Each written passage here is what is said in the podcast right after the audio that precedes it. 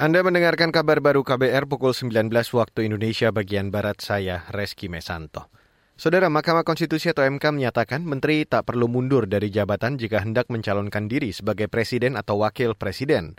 Pernyataan itu tertuang dalam putusan perkara yang diajukan Partai Garda Perubahan Indonesia atau Garuda dan dibacakan Ketua MK Anwar Usman hari ini. MK menerima sebagian dari permohonan partai tersebut frasa pejabat negara dalam pasal 170 ayat 1 Undang-Undang Nomor 7 Tahun 2017 tentang pemilihan umum Lembaran Negara Republik Indonesia tahun 2017 nomor 182 tambahan Lembaran Negara Republik Indonesia nomor 6109 bertentangan dengan Undang-Undang Dasar Negara Republik Indonesia tahun 1945 dan tidak mempunyai kekuatan hukum mengikat secara bersyarat dalam salah satu pasal di Undang-Undang tentang Pemilihan Umum disebutkan, pejabat negara harus mengundurkan diri dari jabatannya saat hendaknya pres. Pengecualian diberikan kepada Presiden, Wakil Presiden, pimpinan dan anggota MPR, pimpinan dan anggota DPR, pimpinan dan anggota DPD hingga kepala daerah. Namun pada putusan perkara ini MK menambahkan jabatan yang dikecualikan. MK memasukkan menteri sebagai pejabat negara yang tak perlu mundur saat nyapres dan cukup meminta izin Presiden. Beralih ke berita selanjutnya, Saudara. Menteri Pertanian Syahrul Yasin Limpo mengklaim pasokan beras cukup hingga akhir tahun ini.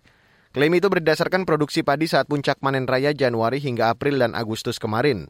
Ia mengatakan saat puncak panen kemarin, produksi padi tembus 32 juta ton, tapi yang dikonsumsi hanya 30 juta ton. Dilansir dari antaranews.com berdasarkan data, hasil panen raya Jawa Timur pada September hingga Desember 2022 diperkirakan mencapai 1,15 juta ton. Kemudian Jawa Tengah mencapai lebih dari 1 juta ton, Jawa Barat 1,5 juta ton, dan Sulawesi Selatan 1,6 juta ton. Pasokan beras itu cukup dengan catatan Perum Bulog menyerap hingga 1,5 juta ton dan pembelian di atas harga pembelian pemerintah atau HPP. Syahrul berharap semua pihak membeli beras petani sebagai ungkapan terima kasih atas produksi yang dilakukan selama ini. Saudara, Kementerian Dalam Negeri segera menginstruksikan seluruh aparatur camat dan lurah di seluruh Indonesia ikut berpartisipasi menyosialisasikan migrasi siaran TV analog ke digital atau analog switch off atau ASO.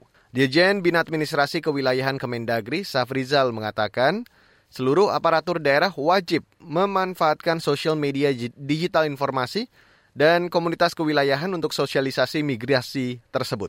Kami tekankan sekali lagi agar di lapangan, kecamatan, dan Forkombimca menjadi simpul komunikasi dalam bersosialisasi, dalam menyebarkan, mengedukasi, informasi, kebijakan migrasi TV analog ke TV digital. Lalu bersama-sama dengan Forkombimca agar mengkonsolidasikan seluruh aparatur kewilayahan untuk melakukan pemantauan di seluruh wilayahnya masing-masing pada hari H sampai dengan tanggal 2 November 2022. Dirjen Bina Administrasi Kewilayahan Kemendagri, Safrizal menambahkan, para camat dan lurah perlu melakukan pendekatan persuasif jika ada potensi gejolak sosial di lapangan.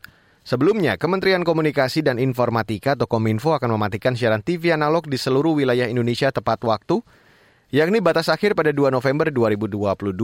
Aturan batas waktu itu tertuang di Undang-Undang Cipta Kerja. Dan saudara, demikian kabar baru saya Reski Mesanto.